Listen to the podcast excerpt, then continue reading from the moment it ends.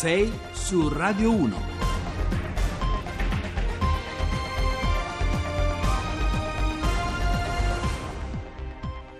Buongiorno e benvenuti a 6 su Radio 1. Francesco D'Aiala al microfono, puntata numero 224 del 6 giugno 2018. Sono le 6.08 e 41 secondi. Cominciamo a dire che se volete parlare con noi, il, questo è il nostro numero, è 335 699 2949 per sms e whatsapp. Il resto sulle pagine... Eh, del, di Radio 1. Allora, cominciamo oggi, abbiamo ehm, molti argomenti, cominciamo dal, naturalmente da, da, da un'iniziativa strana, un po' controcorrente sembrerebbe del Museo Egizio di Torino e poi parleremo di un, di un parlamentare che è tornato a, alla vita da cittadino e eh, naturalmente grande spazio alla giornata politica con eh, quello che è successo ieri con la fiducia al Senato e oggi succederà con eh, la fiducia alla Camera.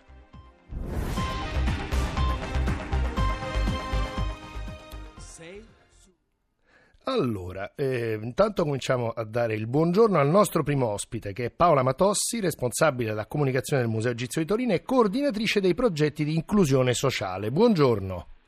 Buongiorno, buongiorno, a tutti. Buongiorno. Allora, che cosa state... Eh, c'è stato nei mesi scorsi, durante la campagna elettorale, una polemica fra il, il direttore del Museo Egizio di Torino, Cristian Greco, e la, la parlamentare Meloni, appunto sul sì. fatto che voi avevate, diciamo, secondo la Meloni, troppo aperto al, al, ai visitatori di lingua araba, diciamo, eh, e, e, e, va bene, poi questa polemica insomma, è finita nel calderone elettorale e invece sì. anche nella fiducia al governo si parla molto di, di, appunto contro gli immigrati, contro soprattutto gli immigrati clandestini, mentre voi fate invece un ragionamento eh, su migranti eh, regolari, diciamo, perché che cosa fa il Museo Egizio di Torino?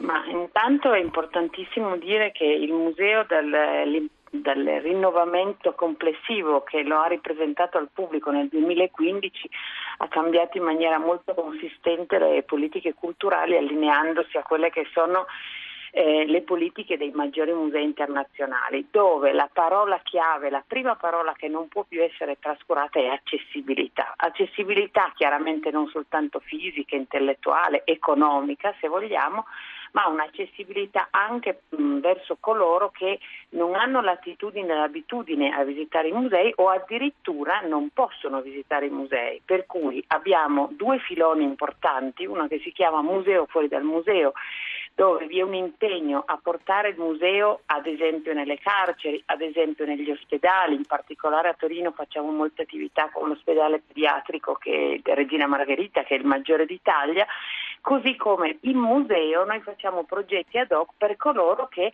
hanno o vivono alcune barriere di tipo ad esempio linguistico, culturale. Quindi la polemica che devo dire eh, avevamo fatto fatica a comprendere de, de, de, del, della signora Meloni era legata al fatto che noi ci rivolgessimo eh, per rendere più accessibile il museo eh, agli arabofoni. Allora, Ehm, noi facciamo moltissime campagne, quella è stata una delle campagne, evidentemente quella l'unica che, che, che, è stata presa in esame, ma trascurando altre decine di campagne che noi facciamo per pubblici differenti, no? I, I, famosi target di cui si parla eh, per chi come me si occupa del marketing museale. Allora, eh, quella campagna chiaramente mh, aveva a che fare intanto non dimentichiamo che la nostra collezione non parla la lingua italiana, la nostra collezione proviene dall'altra sponda del Mediterraneo e noi pensiamo che possa essere un'ottima eh, occasione di identificazione per i nuovi italiani che provengono da quell'area del Mediterraneo e quindi questo spiega la eh, campagna di comunicazione fatta, che era stato oggetto appunto anche de, de, eh, aveva avuto anche attenzione mediatica. Per quanto riguarda ciò che facciamo oggi, di nuovo si allinea a ciò che stanno facendo tutti i grandi musei internazionali, cioè il tema delle migrazioni è un tema assolutamente internazionale, non è un tema che riguarda l'Italia o Torino e sempre di più si, re, si, cerca di allargare i pubblici, di mettere la cultura e nel nostro caso i musei a disposizione, quindi eh, a viverli come risorsa per l'inclusione, cioè renderli luoghi non soltanto dove eh, si scopre un patrimonio, lo si valorizza, poi chiaramente noi abbiamo come primario impegno quello di eh, custodirlo, tutelarlo, eh, conservarlo, ma ehm, eh, usare il museo come luogo di incontro e di dialogo. Ecco, dunque in, effetti... in, concreto che cosa eh, avete allora, organizzato? In concreto noi l'altro giorno, eh, lunedì, abbiamo organizzato questo grande workshop a cui hanno partecipato moltissimi musei italiani e organizzazioni sociali perché ci siamo resi conto che ci sono delle lacune, cioè noi mh, da mh, alcuni anni progettiamo per queste comunità, ma di fatto non progettiamo con queste comunità. Che cosa vuol dire? Che ci manca un po' di conoscenza sui bisogni, ci manca un po' di conoscenza su quali sono le leve che possono rendere più attrattivo il nostro museo, posso, può, um, quali sono le leve che possono ingaggiare un miglior dialogo. Quindi l'incontro che c'è stato con vari operatori del settore, non ultimo musei, è stato un confronto di maggiore conoscenza. Chiaramente sono state coinvolte varie comunità eh, straniere per avere una maggiore conoscenza dei bisogni, cioè di come progettare in maniera più efficiente. Per, per cui, in, fondo, in, fondo, state anche coltivando quelli che sono i, i, i, i vostri, vostri, visitatori, esatto. Assolutamente, che, certo. assolutamente. Noi parliamo di visitatori, parliamo di, di, di, tutta la cittadinanza. Sì. Eh, i, i, I musei dovrebbero essere sempre di più luoghi che entrano nei consumi culturali eh, abituali delle persone e le persone che si possono permettere consumi culturali, coloro che non si possono permettere consumi culturali,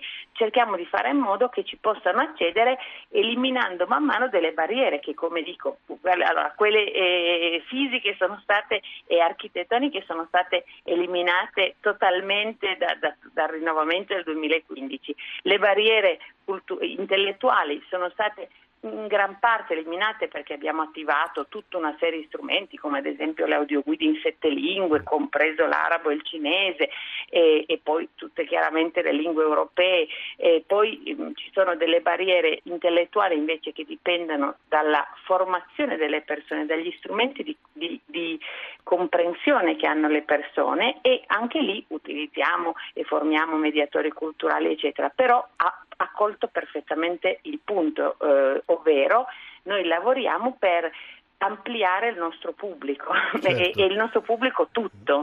Certo, ecco. dai più grandi ai più piccini. Senta, sì, assolutamente. Be- benissimo. Allora, dottoressa Matossi, io la devo salutare, il tempo è tiranno. Grazie, e... grazie. grazie infinite a di esservi interessati alla nostra attività. A voi. Vi invitiamo e vi aspettiamo. A risentirci presto. Allora, eh, ringraziamo Paola Matossi, eh, l'abbiamo detto prima, coordinatrice dei progetti di inclusione sociale del Museo Egizio di Torino.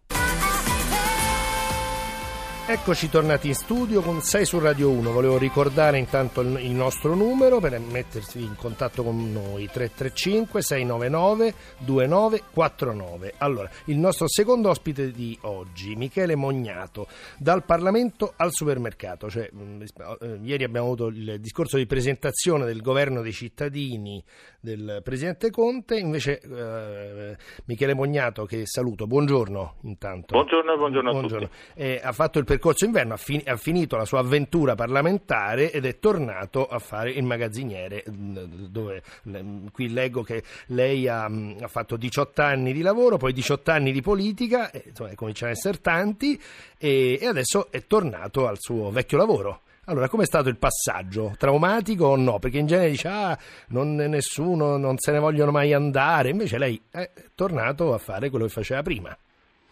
Sì, sì, io sono tornato nel mio posto di lavoro dove insomma, avevo cominciato tanti anni fa, dopo ho fatto un'esperienza esperienza politica, amministrativa e poi gli ultimi cinque anni da parlamentare. E finito il mandato, non sono stato rieletto quindi sono tornato a fare il mio lavoro. Sì, perché eh, abbiamo visto che lei è stato assessore, vice sindaco appunto a Venezia, che è la, la sua città, e, e, poi appunto cinque anni parlamentare. Ecco, que- Sì, sì, sì. ecco, questo, questo impegno politico, voglio dire, appunto, ieri appunto è stata la presentazione di un governo che si autodefinisce populista perché sta dalla parte della gente eh, e invece lei, eh, per esempio, mh, venendo dal lavoro di magazziniere, eh, quanto è stato importante poi l'esperienza sia amministrativa che poi politica vera e propria in Parlamento nel anche eh, comprendere i problemi venendo da, da un, eh, da un mondo del lavoro così reale? Ma è fondamentale sì, perché partire dal mondo del lavoro reale, dalla vita di tutti i giorni, dai problemi, ti consente poi anche di essere più concreto quando tu affronti le questioni, sia sul piano amministrativo per la vita di una città, eh, anche complessa e complicata come eh, Venezia, ma, ma anche nel, nel, lavoro parlamentare, eh, quando sei nelle commissioni, approvi le leggi e presenti l'interrogazione il fatto di aver lavorato, di conoscere bene la realtà, di sapere dove si parte, di cos'è la vita reale, eh, ti consente di stare con i piedi per terra, insomma, e quindi di provare a cambiare le situazioni di difficoltà che ci sono nel nostro paese, in particolare per quel che riguarda il mondo del lavoro, ma soprattutto per quei lavori che magari eh, hanno meno visibilità rispetto agli altri dal punto di vista magari anche del politico. Eh, sappiamo benissimo che ci sono alcune professioni che sono più valorizzate e altre che sono marginali, anche se naturalmente fondamentali per la vita del nostro paese. Ecco, su questo volevo chiederle, ma eh, per una tuta blu come, come, come lei, eh, come è stato tornare allora, a, a questo punto alla, alla realtà di prima e soprattutto come è cambiato il mondo del lavoro nel frattempo? Beh, tornare non è facile, sarei ipocrita se non lo dicessi, perché quando si sta per tanto tempo fuori dalla, dal mondo del lavoro è evidente che si è abituati a fare altro, anche se per me la politica, penso per tanti altri, è un impegno totalizzante, perché quando fai politica il tuo cervello non stacca mai, fai ore e ore non solo nell'affrontare le questioni nelle sedi istituzionali, ma poi c'è anche la vita fuori dall'istituzione, nel rapporto con i cittadini, le riunioni, eccetera. E poi tornare a fare un lavoro normale è evidente che ti crea non, eh, non, non poche, ti crea delle difficoltà, però si affronta, la vita è così, insomma, e uno, io sapevo che poteva anche succedere questa situazione il mondo del lavoro è radicalmente cambiato anche perché sono convinto e poi lo si vede, insomma, le, le condizioni sono anche peggiorate nel mondo del lavoro, c'è più precarietà, più paura eh, anche nell'affrontare alcune questioni, eh, lo stesso movimento sindacale in alcuni, è in difficoltà tante, ad affrontare queste tante questioni. E quindi eh, questo è evidente, insomma, lo si vede, lo si legge, insomma, quello che è successo in questi anni, la crisi economica ha penalizzato anche tutto il mondo del lavoro, non solo dal punto di vista occupazionale, ma dalla qualità stessa del lavoro. Pensiamo a quello che succede con, su tutto il tema degli infortuni, insomma. Certo. certo. Va bene, senta Mognato, io la, la, devo salutare perché purtroppo il tempo è tiranno, ma è, mh, è, una cosa tenevamo molto a avere lei oggi, eh, a risentirci. E adesso, arrivederci. E adesso eh, Onda Verde e poi avremo in studio le anticipazioni del giornale radio delle 7.